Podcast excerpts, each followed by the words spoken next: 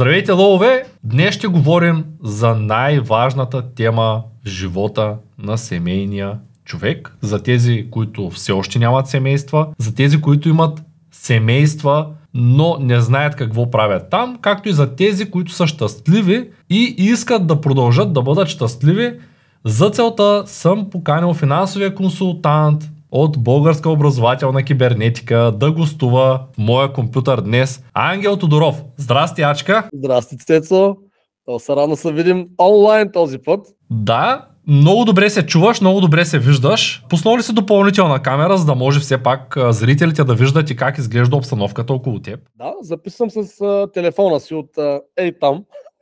така че ще предоставя кадри допълнително, освен тези, които са от Google Meet. Това е чудесно. Подготвил съм ти за момента са само 17 въпроса свързани с семейството, брака, смисъла на семейството, годежа, развода, отношенията между хората, децата и всичко, което е пряко свързано с нашата работа, а нашата работа за хората, които все още не знаете, да помогнем на хората да намерят смисъла в своя живот. Това е крайната цел на българска образователна кибернетика. Да ги образоваме и да им помогнем те да разбират малко повече живота. И тъй като този подкаст ще бъде семейно ориентиран, идеята за подкаста ми се роди преди няколко дни, когато ти попитах за съвет за мой приятел, който се канеше да се развежда. Благодарение на твоите съвети той няма да се развежда на този етап. И всъщност, нали, още не знаем дали това е по-добре за него, това той ще го каже след една-две години, но тогава ти ми каза, че в никакъв случай не одобряваш хората да се разделят, особено когато имат деца. И в тази връзка съм ти подготвил всички тези въпроси, защото смятам, че ще е изключително полезно на аудиторията да научи повече за това как да запази своите отношения с близките си. Това е идеята на подкаста. Аз да питам, защо си решил точно мене да канеш на тая тема, тъй като аз, нали, съм нали, бизнес и финансов консултант, но сега разбрах. Тоест, благодарение на това, че е сработило това, което си говорихме за твой приятел. Това е не е само благодарение на това, че е сработило. Аз не съм експерт в тази посока. Такъв поне не е формално. Има такива хора, са експерти. А, но пъкачка, ти имаш доста житейски опит, имаш четири деца и си в брак и всъщност имаш щастливо семейство. Така че а, точно подходящ си, вместо да каня някой психолог, който се е разделил няколко пъти или някой така с едно дете, който да каже, че има супер много опит в а, тази посока, каня човек с четири деца, който планира да има повече от 4 деца. Затова смятам, че ти си много подходящ. Аз, когато гледах курса по финансова грамотност, всъщност разбрах колко е важно семейството. Благодарение на курса. И тук съм ти подготвил първия въпрос, но преди него ще кажа на зрителите, че за да гледат интересни подкаст видеа и в бъдеще и да не ги пропускат, трябва да се абонират за канала, защото по статистика броя на хората, които ни гледат се увеличава, но броя на хората, които се абонират процентно е по-малък. Така че абонирайте се, ударете камбанката, коментирайте, напишете каквото ви идва на ум. Хейтерите са добре дошли за родопското дяло на ачката, за тениската ми, за грозните слушалки. Няма никакво значение. А, та, първият ми въпрос е какъв е смисълът на семейството за теб? Конкретно за теб, да. Може и като цяло, генерално, предполагам, че ти ще кажеш твоя смисъл. Аз може би така че те изненадам до някъде с този отговор, дори тебе, въпреки че се познаваме добре, тъй като на този смисъл на едно семейство е многопластов. Не може да се каже, че е само в едната посока или само в другата. Както нали всъщност смисъл на тая чаша с вода, която току-що отпи от нея, също е многопластов. Не може да кажем само едно нещо прави. Така и с семействата. За мен, без да мога да ги степенувам чак така по важност, нали, кое е най-важно, кое не е важно, но да кажем, че едно от нещата, които ма стимулираха на времето да си направим план с моята съпруга да имаме семейство поне 5 деца, бяха някои неща. Първото, че всъщност аз го възприемам като дълг пред рода си, пред държавата. Така го възприемам. Това е мой дълг. Аз трябва да го направя, за да може да има България утре. Нали, чисто статистически, знаеш, за да може да вървим напред, да съществуваме като държава, трябва да имаме поне от 2,1 деца нагоре средно семейство. Ако искаме да имаме пръст, което за нас е добре, тъй като ние сме относително малко население, добре е да имаме средно по 3 деца на семейство. И за да се постигне средно 3 деца на семейство, е добре някои хора да имат по 5 или повече, за да може статистически да, защото някои няма да имат, или ще имат едно или две. Така че това беше първата причина, може би. Този дълг, който чувствам към нашето общество, към нашата цивилизация, към моя собствен род, нали? И така нататък. Също така имаше още нещо и то е, колкото и странно звучи, свързано с професионалното ми развитие. Тъй като аз винаги съм имал този стремеж по някакъв начин да помагам на хората и да се опитам да, каквото мога да направя за тях да се подобрят живота. Обаче, често не знам дали забелязал, че хората не вярват на всеки. Забелязал ли си? Много отдавна. Дори когато човек е много добронамерен, дори когато има логически доводи, не е задължително да, така, да хване дикиш, както се казва. И много често хората не развиват нужното доверие. И всъщност, исторически е известно, че всъщност хората много така доверие развиват към така наречените чудеса. Не знам дали го забелязал. Имат афинитет. Нали?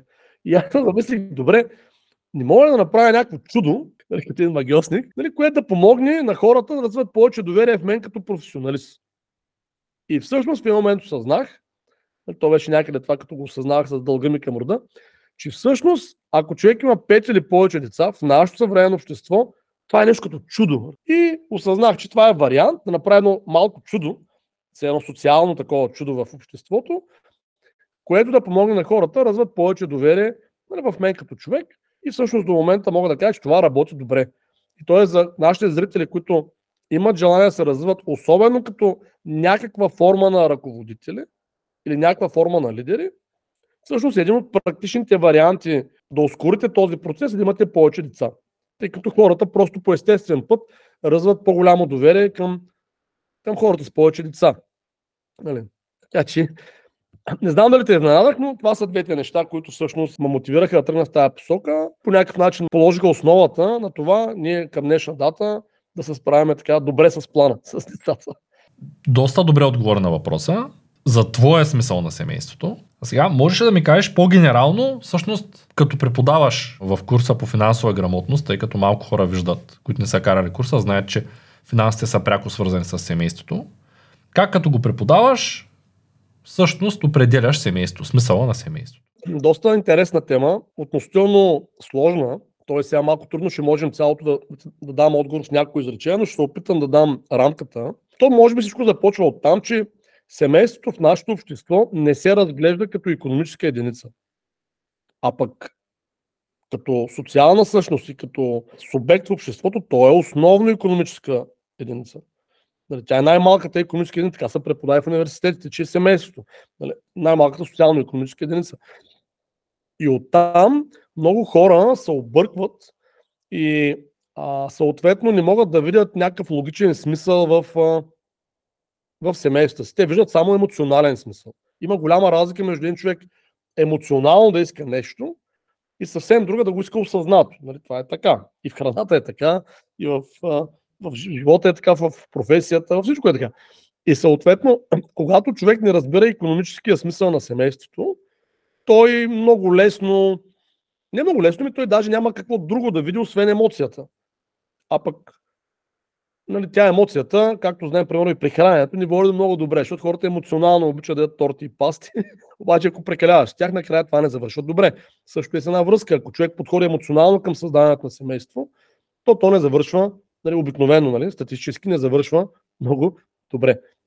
Аз мисля, че оттам започва това нещо и ние в нашия курс това го показваме. Че всъщност семейството е економическа единица. То се създава чрез средства, чрез материални блага, поддържа се чрез материални блага, в нашия случай, в нашето общество чрез пари, развива се чрез пари и много често краят му, когато има такъв край, той е свързан с някакъв проблем, свързан с парите. И когато човек това го осъзнае, чрез нашия курс това се получава. Той го осъзнава, че всъщност семейството му е до голяма степен, финансите му до голяма степен предопределят неговото бъдещо развитие на неговото семейство, той тогава вече може много по-осъзнато да изгради своето семейство. Сега това не изключва емоцията, само да кажа. Нали така? Няма лошо да си харесва там съпруга или съпругата и така нататък, но трябва да има това разбиране, че трябва да може да го поддържа развива. Ето сега, то няма лошо да си харесва школата, нали така? Ама като идеш при Дочев... Да, да. Като ми каже 5000 лева. Да, така. Нали, то не може да трябва и финанса да я поддържаш тая кола, да е хубава, да, да върви добре. Нали? Абсолютно също е с едно семейство. Даже аз мога да разкажа една история тук с един мой приятел, не аз споменавам. Разбира се. За съжаление, той е от а, огромното мнозинство мои приятели, които горе нали, на моята възраст, които са развели, нали, в крайна сметка, с съпругата си, по настояване на съпругата. И спомням, те още, вече бяха си обтегнали, имаха две деца, имат все още две деца, бяха, бяха си обтегнали отношенията и така, той ма, е, бяхме, видяхме се, той ме извика и на разговор и каза, вишачка, според теб има ли някакъв начин да си оправя семейството? В смисъл, нали, според теб. Защото вика, ако има, нали, бих се радвал. И аз му казах, да, между другото, има. Той вика, така ли какъв е? И аз, тъй като знаех точно ситуацията в семейството му, просто ми е близък, знаех съпругата му точно какви претенции има към него, защото от нейна страна идваше това нали, да се разделят. И, и му казах, купи на съпругата ти къща извън града и почне да даваш по 5000 на месец. И кажи, че може да спре да работи, ако иска. За да гледа децата. И той така се цъкли. И ми вика, аз това първо вика не мога да го направя в момента, второ вика, нали, не, вика, аз това не мога да направя в момента, вика, знам, затова ако искаш, можем двамата да направим план с тебе, как да можеш да го направиш до 2-3 години, нали? И съответно ти вече с този план да отидеш при твоята съпруга и да кажеш, виж, имам такъв план, до 2-3 години да купя къща извън града и да почна да, да, да работя здраво, да почна да изкарвам повече пари, за да може ти, ако искаш да спреш да работиш, нали? и съответно а планирам да мога така да добре да се справя, че да ти отделям по 5000 на месец, ти да вече да се грижиш за децата. И викам, според мен, твоята съпруга ще отложи развода за две години. и ще наблюдава дали ще се справиш. Така, това аз съм почти сигурен, викам в това нещо. Вече след това ти трябва да се справиш. И той тогава погледна и каза, виж, аз не мисля, че това е справедливо, нали? Трябва наистина да го направи. Викам, виж, човек, семейството си е твое. Попитам, има ли вариант? Има вариант. Нали? И съм сигурен, казах му, че си, аз съм сигурен, че ти в момента осъзнаваш, този вариант ще сработи. значи, какво? За какво говорим, Цецо? Говорим, че човека просто не е имал достатъчно пари да си поддържа семейството, нали? а не, че нещо се е развалило в семейството. Семейството си беше окей. Както на повечето хора, семейството са окей. Просто когато имаше такива нали, разминаване в очакванията, то в един момент финансите развалят се. И всяко ги питаш тия хора, той те няма ти кажа, че дали пари са се разделили. Те ще кажат, че вече нали, минало някакво време, осхладнели са отношенията, ала, бала, портокала. А всъщност цялата работа е, че тя жена му искаше да спре да работи, да може да гледа децата. Искаше да се изнесат града. Това е цялата работа. така, надявам се да е полезна тази история нали, за нашите зрители. Изключително полезна е тази история. Благодаря за което. Искам да подчертая, че тук няма да ти задавам въпроси, които повечето от въпросите няма да бъдат от курса по финансова грамотност. Малко ще изкарам от а, тая зона за курса, тъй като идеята е да получим допълнителна информация и да е интересно видеото за хората, които карат курсовите също така.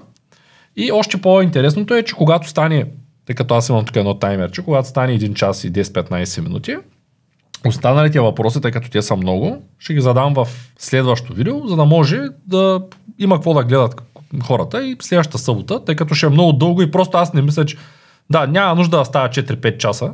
Така че до 1 час, час и 10 минути ще преценя къде и вече може да гледате видеото в, в следващото издание. Също така видеята по-рано може да ги гледате в BogBG, може да гледате видеята, предварително излизат и във всички останали подкасти, които вървят на 100 места сме. За хората, които се чудят защо нямам очила, нямам очила, защото днеска не ги сложих, пречат ми на слушалките и мога да ви ги предложа, те са пък в магазина на BogBG. Оттам може да си купите и орехи, златни. Наскоро пуснахме една колекция в Бог такава с различни бижута, интересни. А може да разгледате и нашите книги. Скоро ще се появят и още книги. За сега има няколко книги, но скоро ще има и още книги, така че може да разгледате сайта, да ако си хареса ти нещо, тя може би гледате това видео след коледа, така че е така след нова година, ако някой има желание да си купи книжки. Има много именни дни след коледа, след нова година. Има, да, за именните дни, това е чудесно, като за подаръци. А пък и може да си купите нещо за вас. Някой, ако не е знаел какво да ви подари и ви дал пари, имате излишни пари, които ги разпределяте към, да кажем, образование,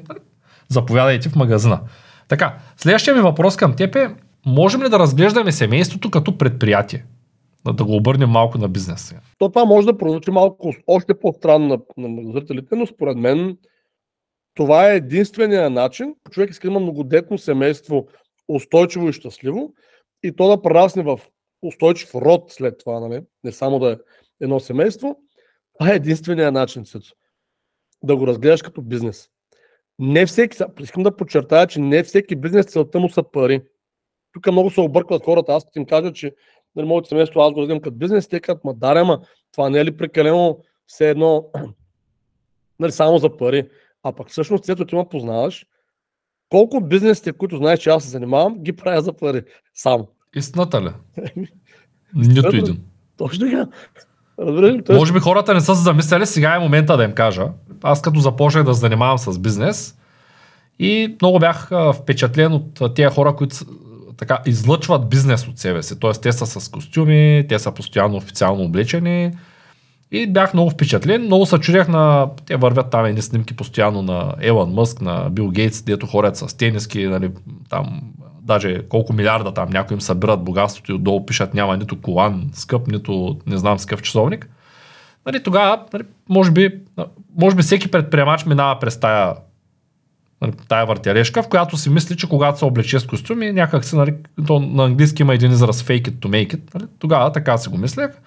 Всъщност, ако хората се замислят защо ангел винаги е с, с една буза и с един лек, ами той винаги се е с тях. Нали? Той даже и пари за дрехи много, много не дава. И ние сме говорили много пъти с тебе, че пък и аз едно време много съм си пазарувал в старата ера там такива дрехи втора употреба. Напоследък пак почнах да минавам през такива магазини. Не, защото не мога да скупя костюм, Ами, защото осъзнах, че ми е много по-лесен живота, когато просто взема следващата тениска, взема една буза, метна един леки. Нямам времето да се чудя днеска кое с кое ще съчетая и а, нали, пък, да, даже сега ако се загледаме, всъщност аз нося един и същи златен орех. Даже преди, ако беше преди две години, щях да ги меня златен и сив, според зависимост цвета на бузата, според зависимост кешката на... Не, това няма никакво значение в момента за мен. Харесвал съм си го златния, защото е така по-готин. И това е. Тоест няма нужда човек а, постоянно да е фокусиран върху парите. Нали, по-скоро в едно семейство има нужда от пари, за да си купиш храна и да ти е топло, няма как да стане по друг начин. Но има и неща, които маркетинга така ги оправя, че ние живеем за тях, а пък не знаем защо. Нали, в тази връзка просто искам да го кажа. Нито един от бизнесите, които правим в момента, те нямат пряко отношение към парите. Да, естествено, няма как да имаш бизнес без да имаш економика. Нали, ние не сме фундации, бизнес е. Това е вторично, това е следствие. Нали, човек може да прави пари по много начини. Така че от тази гледна точка, правилната според мен гледна точка за едно семейство, особено ако човек иска да е устойчиво, многодетно и нали, да е таков контекст на някакво родово развитие, той 100% трябва да го види като предприятие. Децата си трябва да ги види като инвестиция, защото тогава и само тогава, когато човек вижда, вижда децата си като инвестиция, е склонен да положи правилните усилия за тяхното развитие. Подчертавам правилните, не модерните усилия, не наложените обществото усилия, правилните усилия. Не, даже съпругата ми днес си говорихме и вчера тя се е чула с някаква друга дама, която има едно дете и в разговора това дете е било около нея, както и на моята съпруга. И моята съпруга, тя от време време му е казвала нещо на това дете. Тя горе се ориентирала, моята съпруга, как функционира ежедневието на тази жена. Те за първи път са говорили.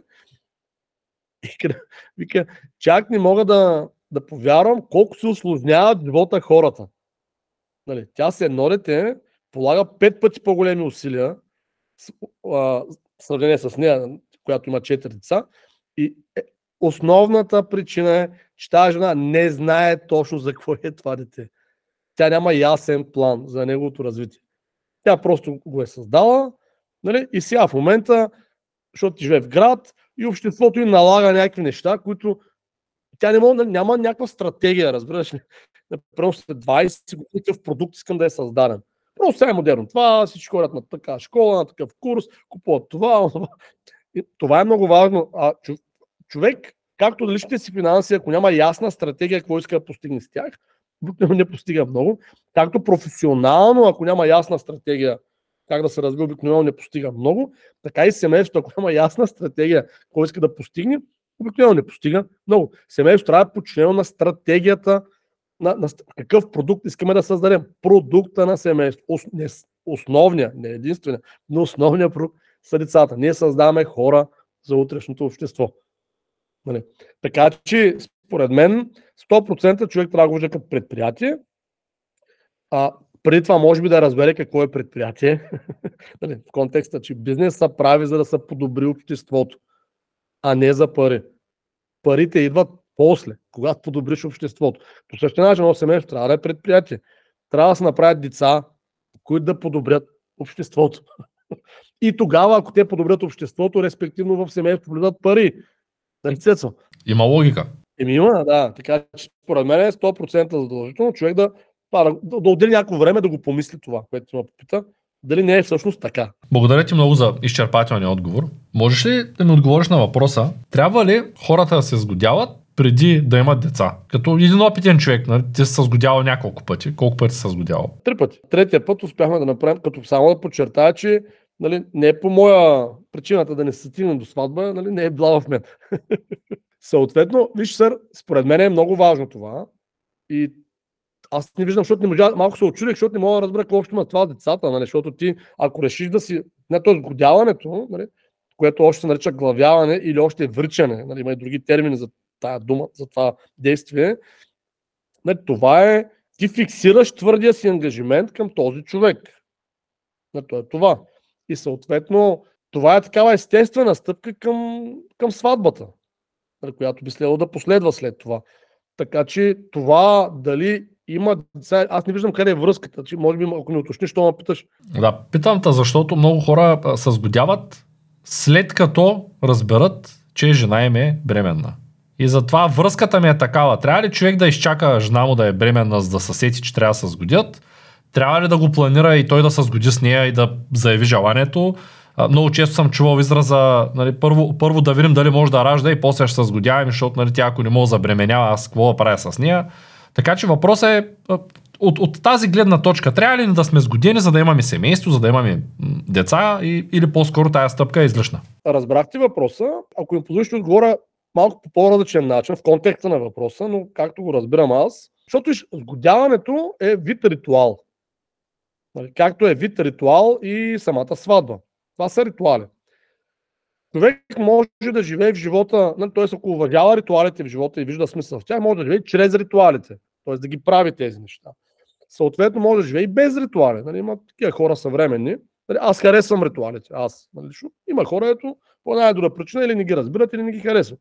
Това е тяхно право. Но това, което със сигурност, според мен, трябва да се случва в една връзка, е, че човек абсолютно никога не трябва да влиза в една връзка, без категоричното решение да стигне до край. Тоест до края на живота си остане с този човек. Това е моето мнение. Разбираш, защото това е единствения начин да създадеш теоретичния шанс тая връзка да бъде устойчива и смислена. Да имаш правилната нагласа на ума. Това не означава, че всеки път, като влезеш във връзка, стигнеш до края. Аз съм влизал с тази нагласа в много връзки, но ми се е получило с една. Нали така? Тоест, те двете неща не са взаимоизключват. Това е като с професиите, Цецо.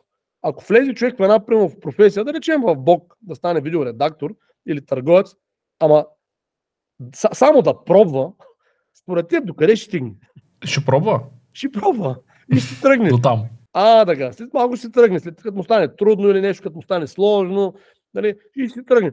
Също и в семейството. Нали, ако този човек нали, преди това в Бог е влязъл с категоричната решение, че до края на живота ще работи това, той ще е най-добрият видеоредактор в света или най-добрият търговец в света, най-вероятно той ще работи цял живот това нещо. И ако има трудности, които са неизбежни по пътя на едно професионално развитие, то той няма да се откаже, а ще търси път да ги преодолее. Нали така? По същия начин в семейството. Ако човек не влезе на 100% в една връзка, с ясната идея, че от тук до края на света, нали, то при най-малката трудност или по-средна или по-голяма трудност, той би се отказал. Разбираш ли? То затова и така се случва. 85% от хората, които имат деца, се разделят, защото не са взели категорично решение. Така че това за сгодяването като ритуал, нали, според мен е важно, но да речем, че хората са различни. Но то е вторично. По-основното е категоричното решение, с което човек трябва да влиза във всяка една връзка. Нали, това съвременния модел дай да пробваме и да видим какво ще стане, нали, той не е много разумен, този модел. Защото очевидно не дава добър резултат, да не говорим, че не дава никакво удовлетворение. Защото семейството е както една работа, нали, една, както едно хоби, или като спорта, или като професията. Ако човек вложи усилия и постигне добър резултат, той чувства добре. Примерно, ако си играл в футбол, нали, и скапал се от тичане и нали, урите са там, другите и така, контузил са леко дори, обаче си победил. нали, ти се чувстваш добре. Разбираш ли? А, ако сме свършили добре работата и сме постигнали добър резултат, примерно победили сме в матча, ние сме добре. Въпреки контузиите, въпреки умората и така нататък. Нали, също нещо е примерно в професията. Положили сме 3 години усилия да оправим проект, да създадем, да го развием. Сцепили сме се, имали сме трудни моменти, карали сме с хора, не сме спали, имало е проблеми, обаче накрая сме го направили. И си вау, колко яко, нали? Разбираш, също и семейството.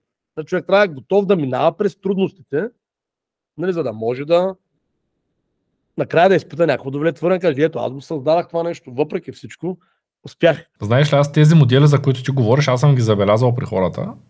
Може би всеки един има приятели, които всеки път като ги срещни, имам такива познати, мога да ги нарека даже, те по-скоро са познати. Срещам ги всеки, всяка година, те винаги са с нова приятелка и винаги имате нова работа, която е по-яка от предната, по-готина.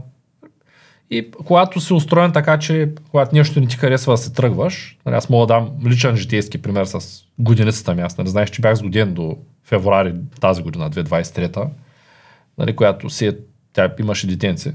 А, тя има детенци всъщност.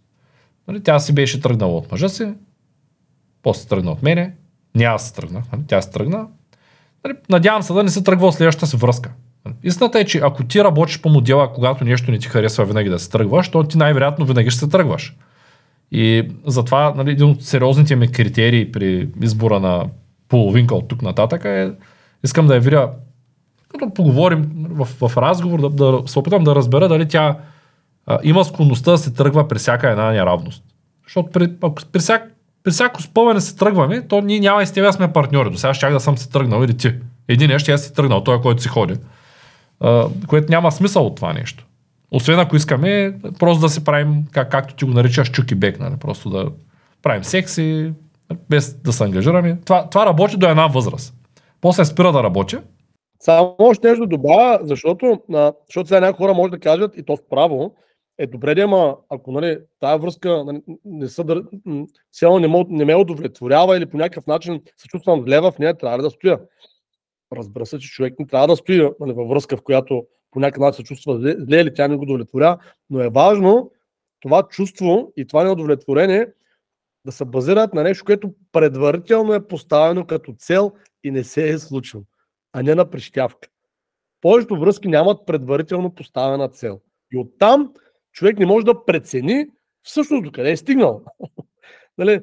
И в един момент той просто, като нямаш ясни критерии, окей, аз се чувствам зле, ама всъщност не, свършихме ли някаква работа до момента по пътя към целта или не? Нали, ска, всъщност ние сме свършили доста работа, дай пак да остана, нали, да го избутаме до края, до къде сме се разбрали, че ще стигнем. А повече хора не, не си поставят такива измерими цели и оттам, а, като нямаш вече такъв инструмент, с който да преценяш осъзнато докъде се е развила твоята връзка, тогава се появява само емоционалния критерий. Как се чувствам в момента? И то в момента, нали, всеки има моменти, когато се чувства добре и моменти, когато не се чувства добре. Така че, може би това като е непоискан съвет към нашите зрители, да се замислят всъщност какъв е смисъл, каква е крайната цел на връзката, която създават. Защото без такава крайна цел, нещата нали, обикновено излизат от контрол.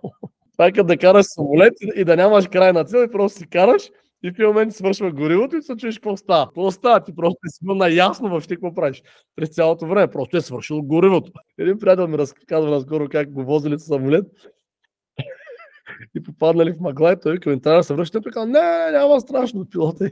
Добре, свършва горивото. Сложи си вика колана, защото вика не знам точно къде. А, не, първо казва, имаш ли вика GPS на навигацията, че не знам точно къде. Те хващат ли? Двуместни самолети, нали се сещаш? Такива малки да, самолети. Да. И как го убия. Те хващат ли тия GPS в... Горивото, свършил му горивото, разбира се, защото той не знае на къде гара. Свършил му горивото, че кацали в някакво езеро, бе, пълен цирк, разбираш. Е, езеро ли, поляна ли, някъде кацали там, нали, където оцеляват. И така е. И когато човек в семейството е така, не знае на къде е тръгнал, и къде стигне, той не може да прецени има ли, няма ли гориво. И въобще може да не знае даже, че има и гориво в цялата работа. Какво не виж, дето нали, две приятелки си говорят, едната вика, вчера знаеш какво ми се случи? И другите, какво? Свърши ми горивото на колата. мале, верно, ти какво направи? И вика, еми спрях. И втората, ей, колко си умна. Аз на твоя място ще аз си карам. Ей, че кой е понякога и семейство. Хората мислят, че той така върви без нищо това семейство. без да има нужда от гориво, от ремонт, от поддръжка. Не, така ще си върви вече. Благодаря ти за детайлните отговори и за интересната история. Искам да поканя зрителите да коментират. Напишете вие какво мислите по въпроса. Прав ли ачката, че човек трябва винаги да гледа в посоката да остане с човека да разреши проблема или по-скоро не е прав. Добре, аз доста често, тук ще вмъкна един така междинен въпрос. А, говорих с един предприемач преди около два месеца и той има много възможности и ми каза, че се е разделил с приятелката си, защото тя е искала да купи жилище, което да е общо. Той каза, че да купувам аз това жилище, аз нали, не дава половината пари, защото трябва да е общо. Искаше да живеем заедно, обаче вика, аз ви казах да си гледа работа. Вика. На времето вика на Чичо ми така взеха жилището. Като, нали, оттам, вика, няма вика на жена да я купе нищо. И аз го питах, ми, ти искаше да имаш семейство с нея, да имате деца. И той каза, да, искам, обаче, вика, не при такива условия. Нали. И какво мислиш по този въпрос? Нали, мъжа да, е, да са пазари, всичко да е за него, аз бачкам, аз ги изкарвам тези пари. Нали. Знаеш, че много често се случва в съвременния свят. Нали. Аз съм скъсал газа изкарам пари, да се спасява. Даже мен ми се е случвало на психолог да отида и психолога да ми каже, ей сега тя да види нали, какво е да нямаш. Но викам, аз, аз не искам тя да вижда какво е да няма. аз въобще идвам за това. Нали. Тоест дори психолозите смятат, че е нормално, ти си се заслужил, защото си си изкарал, той не е заслужил, защото примерно е гледал деца или е правил нещо друго, или пък не, е такава продуктивна работа, която да изкарва толкова пари. И тогава ти, защото си заслужил, той не е заслужил, дай да ги разделим. Твоето си и твоето, пък неговото си и неговото. Там даже някои вкарват предбрашни споразумения и не знам какви работи там. Нали, ти какво по този въпрос? Виж, ще ти кажа, според мен съвсем нормално е психолога, също да не, също да не го разберат това, за което говориш ти. Защото той проблема е съвсем другаде и не се вижда в съвременното общество много ясно. А, и проблема е свързан с достоинството и свързаното с достоинството уважение. А, всъщност, смисъла на това един мъж да обезпечи максимално материално съпругата си, нали, то е дълбокия ценностен смисъл на това нещо, е да може съпругата му да го уважава максимално много. Защо е нужно съпругата да, го уважава максимално? Защото съпругата се предполага, че някой ден ще почне да му ражда деца и тя ще ги възпитава и образова, нали така? Особено възпитава. И ако съпругата няма дълбоко уважение към съпруга си, то тя няма да възпита децата да го уважават. Разбираш логиката? Да. И оттам, нали, всъщност, мъжа, който, ако мъжа, който е разумен и го разбира това нещо, и за мъжа, за който честе и достоинство са нещо много важно, и което включва уважението на децата му, той би следвало на 100% да иска да обезпечи майката. Разбираш? Защото мен за какво са ми пари? Ако нямам уважението, даже на децата си. Как ще ме уважават другите хора, ако децата ми не ме уважават? Разбираш? Сега, това да обезпечиш на 100% майката не ти гарантира, че тя ще уважава. Нали така? Това не е задължително да стане. Нали? Все пак тя въпреки това пак може да има негативно някакво неуважително отношение нали, към, към съпруга си. Да, но в крайна сметка нищо друго не е в контрола на мъжа. Нали така, аз не мога да вляза в главата на съпругата си да й кажа, виж, трябва да уважаваш. Нали? То не е така. Въпросът е, че в моята власт, моя контрол е да работя здраво, да осигуря това, което тя иска, дори повече от това, което тя иска, за да може тя да максимално добре и дори да се разделим, нали, тя каже, ей, виж, той е моя, това е достойно за уважение, не се разбираме, обаче поне, виж, не мога да стая на пътя, всичко ми даре, подсигурена съм, чувствам се добре. Разбираш? И тя тогава, вероятността тя да възпита децата така, че да уважават баща си, е много голяма. Така че той стремеж, който исторически мъжете винаги са го имали, да обезпечават жените, е свързан с чувство за уважение, разбираш, с чувство за достоинство, защото мъжа има стремежа да е, би следвал да има стремежа да е достоен човек. Не може да си достоен човек, ако не то уважава децата. Той е чак, нали, мисля, че това се е разбираемо. Така че оттам идва цялата работа. Въобще не е въпроса да си ги мерим, нали, нали, кой ще вземе това, кой е онова. Въпросът е, че когато една жена почне да ражда, съвсем логично е, тя не може да участва чак толкова пълноценно в, нали, в трудова дейност, такава за изкарване на пари. И съответно съвсем логично е нали, мъже да я подкрепи това нещо. И ако мъже иска да бъде достоен като мъж, като човек, той би следвало на 100% да се старае да удовлетворява нейните материални изисквания, без значение дали ще продължат заедно или не.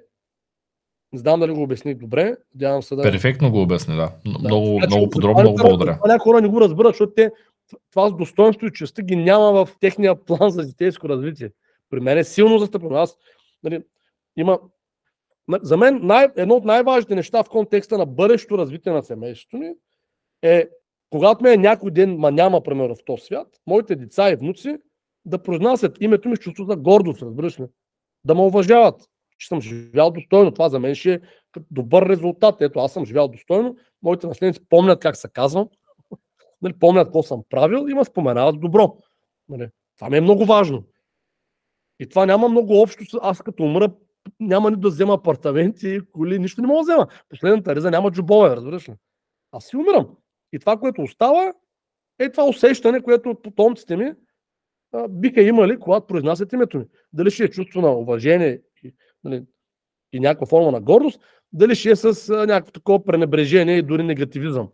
Нали? Разбираш ли? Това, и ако да. има това разбиране, нали, тогава вече е, тия решения стават по-логични. Обаче, когато го няма, тогава се допускат грешки. Защото това е грешка, която е направил твой приятел. И аз имам много приятели, които са, за съжаление, са допускали същата грешка и тя води винаги до един същ резултат, защото и те си мислят, че е заради парите. А то не е така, Цецо. Всъщност, всяка съпруга, всяка жена иска да има достоен мъж. Разбираш? Тя иска той да скочи с би заради нея. Тя иска той да е готов с цената на живота да защитава нея и децата. Разбираш? Тя иска такъв мъж. Мъж, който тя, тя е сигурна, че този мъж винаги ще да стане до нея. Каквото и да стане в този живот. Защото ти знаеш, генетично ние сме минали през много неща, като вид войни, епидемии, грабителства, изнасилвания. Нали? Ти си наясно. Живота нали, не е само като сега, всичко да е наред. И в гените на нас хората, това го има, то спомен, че в някакъв момент кръста може да се обърне и работа отива на кълъч. И една жена с малки деца, казваш, тя иска до нея да има човек, който е готов да извади меча и да се би до край. И, а той даже един апартамент не иска да раздели с нея. Какъв бойн е този човек? Той е някакъв нали, пародия на мъж. Разбираш ли? Архетипно говоря, че е пародия на мъж. Той няма достоинство този човек. И тя, те го усещат подсъзнателно жените. Може не могат да го вербализират така, но аз ти гарантирам, че подсъзнателно е това. Затова и ти може би си нали, забелязал си, че нали, а така в твоя живот не може да се е случило. Има мъже, които са такива по-твърди, а, прим- примерно дори средите първо на престъпниците. Те не е да са богати сър. Нали, си го забелязал това. Обаче са такива, ето, нали, има, има такива мъже, ето са просто мъже, разбираш ли? И жените ги харесват, защото са мъже. Имат достоинство, имат чест. Така че това е архетипният модел, който когато се осъзнае как работи, е една добра основа човек да си построи добре семейство. И в никакъв случай такива твоето, моето, аз това не го разбирам. Нали, обясних вече защо. Благодаря ти за обясненията. Аз даже тук ще разкажа за един друг мой приятел, който тръгна да се развежда и той има така доста апартаменти, къщи, гаражи, автомобили, нали, даваше доста пари на половинката си, нали, деца имат и така нататък. И той преди да почне да се развежда ми каза, аз ще отида да поговоря с нея. Как ще ги разделим нещата? Защото вика сега аз, това аз съм ги купувал, ама някак се ще се чувствам кофти, ако тя вземе половината от това, което аз съм купувал през цялата връзка, нали, 10 години. И накрая се върна и беше много задачен и ми каза, знаеш ли, тя иска просто един апартамент да я оставя там, където е живяла с децата. Нищо повече. Тя не иска всичко, което съм купил. И истината беше, че той през цялото време си мислеше, че тя е, нали, иска много пари е само за пари. Пък накрая се оказа, че тя пък, тя, тя пък му казва, виж да се разделим, аз пак ще обичам. Искам просто тук, където живеем в момента да остана, защото това е място, където отгледахме децата и Истинската причина една жена да е с един мъж е само единствено, че тя го вижда като достоен човек. Просто на материално ниво, в материалния свят, в който ние живеем, обикновено а, достоинството се материализира под формата на някакви материални блага. Защото достоинството не е празно понятие, Цецо. Нали? Достоинството е да, си, да се стремиш да си успешен. Достоинство е да се предаваш. Нали, достоинство е да се бориш до край. Достоинство е да се постигаш цел. Те са много комплексни нещата. И в материален свят, по естествен път, нали, жените се ориентират нали, много често по това. Кой мъж става. Не нали, разбираш? Сега дали е така или не е друга тема, защото в съвременния свят хората по различни начини придобиват материалното си благополучие. Но исторически, исторически, само до преди да речем 150-200 години, е било почти невъзможно да натрупаш материално благополучие, ако не си достоен човек. Нали, винаги е имало някакви измамници, схемаджи и така нататък, но истината е, че те са били рядкост. Сега е норма. Ма, нали, така е епохата. Но гените си гени. Така че нали, истината е, че всъщност съзнателно и подсъзнателно жените искат да имат достойни съпрузи, а не богати съпрузи и не съпрузи, които им го гаждат. Нали, то това е следствие, разбираш. Не е основното. Основното е уважението и достоинството. Как ще с тебе една жена, която не то уважава? То не може да стане, разбираш. То не може да стане просто. Колкото и пари имаш. Ето има една богати хора, пак ги напускат жените ми. Що ги напускат? Защото в един момент това не е достатъчно. Благодаря ти. А какво ще ми кажеш за... Тук малко ще включа друг въпрос. Живота ни е преплетен с бизнеса, който правим в момента. Какво ще кажеш за онези мъже, които не виждат смисъла в това да се направят живото за страховка и защо тя е толкова важна, когато човек планира да има деца, когато човек иска наистина да се развива, да, да, да подсигури по някакъв начин жена си, дори и след смъртта си. Може да ми кажеш малко повече по въпроса, защото много хора не го виждат. Те казват аз защо да правя на жена си за страховка или що на себе си да направя здравна, ако нещо стане, защото аз скарвам пари, пък за нея няма значение това ами, нещо. Не знам, сър, да, то, защото това е някакво комплексно, нали? Едно време, когато е нямало такива финансови продукти, защото нали, страховката е финансов продукт, тя е относително нова, нали, примерно, да речем, е около 300 години, което не е толкова стар продукт, не е толкова нов, де, но едно време, нали знаеш, че са давали чеиз, нали си чувал, че когато, примерно, един мъж се жени за една жена, той дава зестра, а пък жената носи чиз. За зестра съм чувал, за чиз не. Добре. Да, за чиз като сирене ли идва? От чизкейк или как? Чи, еми, всъщност не знам каква е етимологията на думата, нали? но чиз. така се казва, че жената идва с чиза си. Значи, а пък зестрата точно това прави са. Не знам дали знаеш каква е логиката на зестрата. Защо когато с жени ще даваш пари или там някакви нали, ниви и така нататък. И обратното. Това е точно оттам идва, че ако стане нещо с тебе, нали, да има подсигурено нещо за жената и децата. Това е логиката, разбираш ли? Това е логиката на цялото нещо. Така че под някаква форма за страховка живот винаги е имал и винаги хората са искали да имат, защото всъщност човек може да умре. Това се случва по най-различни причини. За щастие в съвременния свят, в съвременния свят като България, пред такъв свят, по-рядко, но на други места до ден днешен си е по-често срещано да умреш, става от някакъв инцидент, имам пред нали, случайно, да убият или просто нещо да се случи. И от тази гледна точка, това застрахователно мислене, то си е съществува от хората почти откакто свят светува. И, а защо съвременните мъже не го правят? Често и според мен е свързано с това, което говорихме до момента.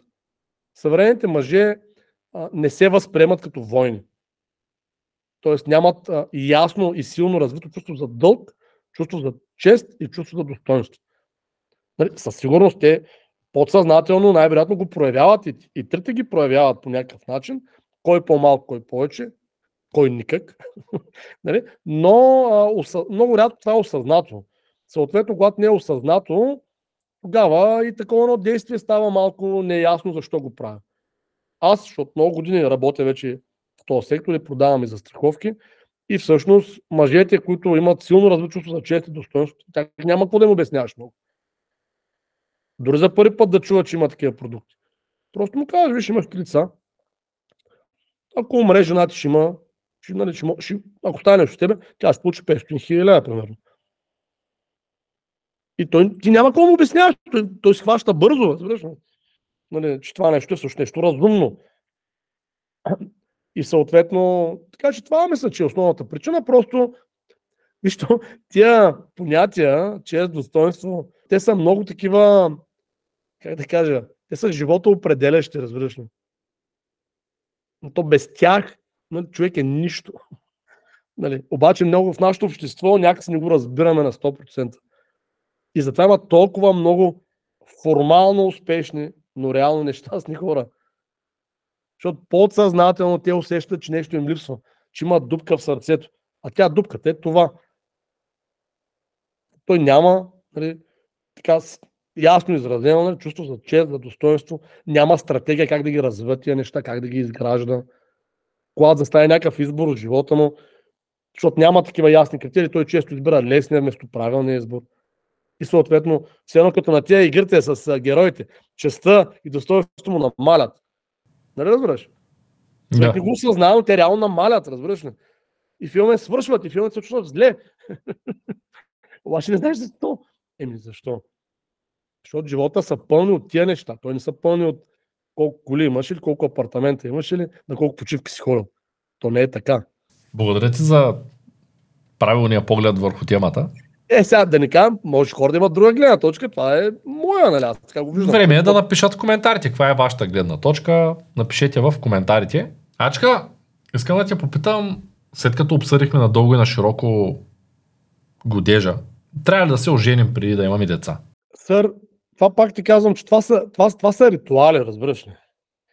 Нали, годежа, сватбата, кръщенето, след това пруща пулника, нали, то, това са ритуали. Съответно, хората са различни. Някои хора а, харесват ритуалите, някои не толкова. Съответно, ритуалите биват различни. Нали, защото в крайна сметка зависи от каква култура сме, зависи нали, каква точно поглед върху живота имаме. Примерно една сватба може да изглежда много различно. Нали разбираш? Смисъл, също така едно сгодяване може да изглежда много различно. Аз харесвам ритуалите, лично аз. Съответно, не е било така през целия ми живот. Тоест в началото, така да кажа, на живота ми, или по-скоро между 20 и 30 нещо, по-скоро не ги разбирах много, даже така съзнателно по-скоро ги избягвах. Малко като суеверие ги разглеждах, разбираш ли? И те, нали, някои от ритуал, ритуалите нали, могат да се превърнат в суеверия. Въпросът е, че после за времето взех да разбирам по-дълбокия смисъл на някои всъщност по-смислени ритуали. И в момента по-скоро тия неща, така да кажа, че за мен са по-важни и аз бих ги правил. Нали? По-скоро бих ги правил. Но по-важното нещо не е ритуала, това както я казах према. По-важното нещо е нагласата, с която човек влиза във връзката. Защото той може да е ритуално настроен и да влезе с 100% във връзката, може да е ритуално настроен и да влезе да пробва. Нали, може да не е ритуално настроен да влезе 100% във връзката, може да не е ритуално настроен да влезе да пробва. Така че тук по-важното е хората да влизат във връзките с категорично решение, че ги докарат до край. А дали искат да има сватба или не, това е друго, според мен. Това са други неща. И това може да се промени. Може да в началото да не ги одобряват все едно, после пък да почнат да ги харесват, както става при мен. Да, нека да пуснем една анкета. Вие за или против сватбите сте? По-скоро да, по-скоро не. Може да напишете нещичко и за църковния брак, и за годежа, и за това дали сте готови, когато влизате във връзка, особено когато планирате децата вече, да дадете всичко, което имате на жена си. Оставете това в коментарите, после ще четем, някой от следващия видео, може би ще го обсъдим. Искам да попитам, защо жената трябва да притежава всичко? Не казвам, че тя трябва да притежава всичко. Казвам, че трябва да притежава колкото иска да притежава. Това казвам аз. Да, нали знаеш моята теза, тя е така и при работата. Когато някой се назначава на работа, не трябва да му се дава колкото може да му даде компанията, а колкото той мисли, че е правилно за него. Нали сме си говорили в контекст. Да, да, защото да. хората се обиждат след Когато им дадеш по-малко, отколкото все едно те мислят, че заслужават, тогава те се обиждат. Обаче, когато им дадеш повече, също се обиждат. Това е истината. И, нали, защото в това, което прави човек удовлетворен, е а, чувството за справедливост. А то е индивидуално. Аз не мога да отговарям съпругата ми, тя какво очаква, разбираш ли? Затова те ще трябва да се говорят. Това се говорят. Кажи сега какво искаш, нали, за да се чувстваш добре, искам да направя така. Те ще трябва да се вербализират, бе. Нали, какво искаш да, нали, искаш нещо да направя, което да се почувстваш по-добре, по-сигурна. Ето имам идеи, ако искаш, мога да ти купя къща, нали, мога да ти направя застраховка живот в твоя полза, да направя нали, нещо друго. Нали, разбираш ли? Като някои неща, нали, според мен, защото сега някои съвременни съпруги могат кажат, не, не, да скромни, нали, мъжът трябва да е малко такъв по-мъдър, нали, да, да, да наблюдава ситуацията. Аз не съм видял нито една жена, която да не е доволна ако мъже си направи страховка живот в полза на семейството. Нито една до момента. Че сестра ми на времето е много, много отдавна. Тя тогава имаше, мисля, че две деца. Или даже, да, две имаше тогава, сега има три. И тогава вика, брат ми да направим на мъже, на Пешо, вика една страховка живот. Викам, да, добре. И по-добре викам, какво стана страна? Тя вика, а той Пешо не иска, той каза, че е бил суеверен и вика нещо, нали, сега ако се направи нещо, ще му се случи. Викам, ми, добре сега, има всякакви хора, нали? Викам, добре, не, му караме на сила човека. И си спомням, примерно половин година по-късно бяхме на гост с Кремена от тях в Виден и си тръгвам вече, нали, там гост стои в колата и страна ми звъни. Ма не сме отваряли дума за това цвето там. Никаква, аз въобще не съм отварял тема. И тя ми звъни. А брат ми вика, пускай там документи за пешо за стрелката. Викам, добре, викам, сега се прибера, викам, ама, какво стана, нали? Смисъл, съгласили се? Не, не, не е съгласен. Викам, как ще го направим така? И се Виж, не ме интересува, направя две лица, хори по тия ниви напред, знаеш, ще умре в този трактор, аз какво ще правя след това? Директно, разбираш ли? Това е истината, на която в един момент излиза. Разбираш, това е истината за всяка майка. Тя иска да е сигурна, че ще оцелее дори ако мъже умре. така че и това подсъзнателно, всяка жена си го мисли. Нали, може не е съз... Нали, някой път съзнателно, нали, както се страме, но много подсъзнателно. Така че това не съм го видял. Не съм видял недоволна жена, ако има жилище, по същата причина. Ти знаеш, като какво ме къща ветрено, аз изключително много държах да я купим на името на Кремена. Нали, тя, тя не, няма нужда, викам, виж Креми, знам, че няма нужда.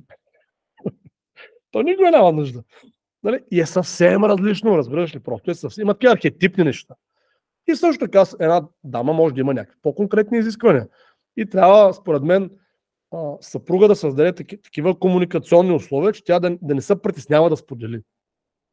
Нали, в крайна сметка ще правим семе, дай да си го говорим честно. Кой какво иска. Така че не всичко, а това, което тя иска. И ако това, което тя иска е повече, отколкото имаме в момента, аз това не го виждам като проблем. Правим си план и го постигаме, нали така?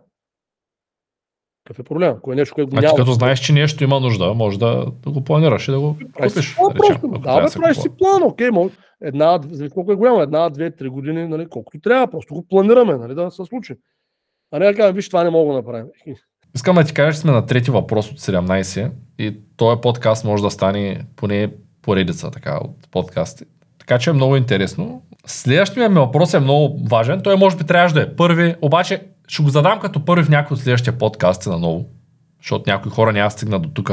И то е, има ли смисъл хората да бъдат заедно според теб след изневяра? Това зависи от предварителната им договорка, според мен, и това как ще се разберат. Аз изневярата нямам някакво нито позитивно, нито, негативно мнение за нея. И според мен хората просто трябва да си говорят за тия неща, кой как иска да функционира една връзка, и, за да може да е честна сделка. И само ти обърна внимание, че ако примерно една съпруга е питала съпруга си, нали, му е поставила карта на масата или обратното, нали, съпруг, съпругата, и са разбрали, че всъщност нали, че могат да възникнат такива някакви ситуации, тогава сър вече, думата вече не може да я изневяра. Защото тя изневярат се появява, когато има тайна. Когато някой го прави тайно, когато не е тайно и е с предварителна договорка, то не е изневяра. Разбираш ли? Така че, според мен, хората трябва да си говорят за тези неща. Казвам го директно, защото над 80% от семейните хора с деца имат или са имали поне една връзка извън връзката си. Тайно или явно. Нали? Това е статистика. И съответно, аз, и това е целият западен свят. И аз не мога да разбера защо през цялото време продължаваме с този големия то цирк. Просто като големи хора, хората трябва да си говорят. Да си говорят как виждат връзката. И ако един, примерно, мъж има, само ти кажа, че е 50 на 50 мъжете и жените. Не са само мъжете, както нали, битува. Че те всъщност повече изневерят. Това не е вярно. Статистически почти наравно. С малко, може би, мъжете водят. Примерно 40 на 60. И ако един мъж иска да функционира във връзка, в която да е от цена отворена връзка, жена му има право да знае, разбираш ли? Предварително, защото тя, ако не знае, как да вземе решение дали остане в тая връзка или не, нали така? Тоест опираме до честност. Не до, нали, просто трябва да знае. Съответно, виж, и тогава тя си каже, виж, то ми искаш да имаш и други, нали, примерно жени, аз не мога да остана в тая връзка. Окей, нали. Или виж, добре, ще пробвам да функционирам така. Окей, и обратното, ако една жена иска има други мъже, просто си говори с мъжа, ти окей ли си с това? И той казва, виж, не съм окей с това. Тогава или, нали, съответно, нали, той трябва да се тръгне от връзката, или жена каже, добре, тогава аз няма да го правя. Нали, обрат... И за мъже е така. Ако мъже каже на жена, искам да имам други жени, тя каже, аз не мога така. Той трябва, трябва или да се разделят нали, още там в този момент, или мъже да каже, виж, добре, аз ще пробвам да нямам други връзки, защото искам да съм с тебе, нали така? Така че моето мнение е, че хората, без значение каква им е нагласата за това, дали искат или не искат да имат връзки извън основната си връзка, трябва да си говорят за това с партньора. То затова е партньорство. А вече, нали, ако нещо са се разбрали, да нямат връзки, и след това някой има връзка, еми виж, то това е вече това, тогава вече наистина е някаква форма на предателство, разбираш. Нали, което вече трябва да седне се обмисли как да се продължи напред. Като цяло, дори в такива ситуации съм противник на това хората се разделят, ако имат деца. Ако няма деца, могат да правят каквото си искат. Нали, защото то е друго. Но ако имат деца, тогава, дори тогава просто трябва да да преговорят модела, по който ще продължи да функционира семейството. Това наистина е много важен въпрос. Нали? Защо хората трябва да са заедно, когато имат деца, да не се разделят. И с този въпрос ще започнем следващия подкаст, тъй като вече мина един час и нали, преграха камерите. Така Добре. че много ти благодаря за гостуването. Моля, моля, винаги. Вие не забравяйте да не подкрепяте и не забравяйте да гледате ето този подкаст с Ангел Тодоров. Ако тук пък виждате втората част, значи е излязла. Ако не, може да виждате някакъв друг подкаст. Благодаря ти, Ачка, за гостуването и до скоро.